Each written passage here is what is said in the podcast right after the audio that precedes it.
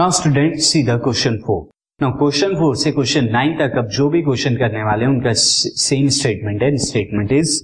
solve the inequalities and exercises four to nine for real x अब question four to question nine हमें equalities जो दी हुई है, वो हम रियल नंबर एक्स के लिए सॉल्व करेंगे see the question four here inequalities is four x plus three is less than six x plus seven ये हमें गिवन है. सी जो इनइक्वालिटीज है, मैं उसे राइट डाउन कर देता हूँ। See the inequalities is four x plus three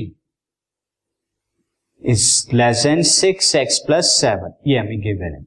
now this implies that आप क्या कीजिए फोर एक्स को ट्रांसफ़र कर दीजिए सिंस हम यहाँ डायरेक्टली मैं इस तरह से कर रहा हूँ, क्योंकि अब सॉल्व करना है हमें। तो मैं सिक्स एक्स की तरफ़ क्या लिख देता हूँ minus four x again seven को क्या ट्रांसफ़र कर देता हूँ मैं लेफ़्ट में तो वो क्या हो जाएगा थ्री माइनस सेवन तो this gives you minus four is less than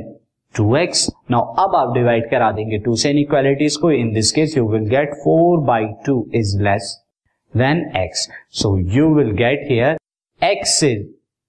यहाँ पर. X is greater than minus two तो एक्स का है ग्रेटर देन माइनस टू तो अब इस केस में एक्स जो आने वाला है x is greater than minus two that means जो एक्स होगा, हमारा x will belongs to the interval minus two to infinity क्योंकि इनके बीच में आने वाले जितने भी रियल नंबर्स हैं, वो एक्स को सेटिस्फाई करते हैं।